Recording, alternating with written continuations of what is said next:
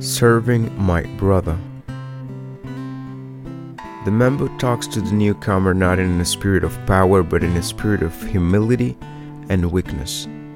Alcoholics Anonymous comes of age, page 279.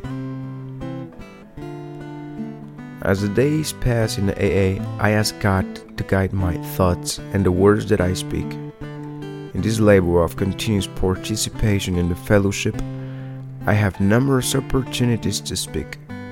So I frequently ask God to help me watch over my thoughts and my words, that they may be the true and proper reflections of our program. To focus my aspirations once again to seek His guidance, to help me be truly kind and loving, helpful and healing, yet always filled with humility and free from any trace of arrogance.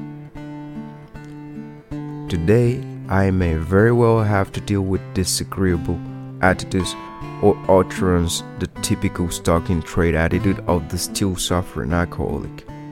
If this should happen, I will take a moment to center myself in God so that I'll be able to respond from a perspective of composure, strength, and sensibility.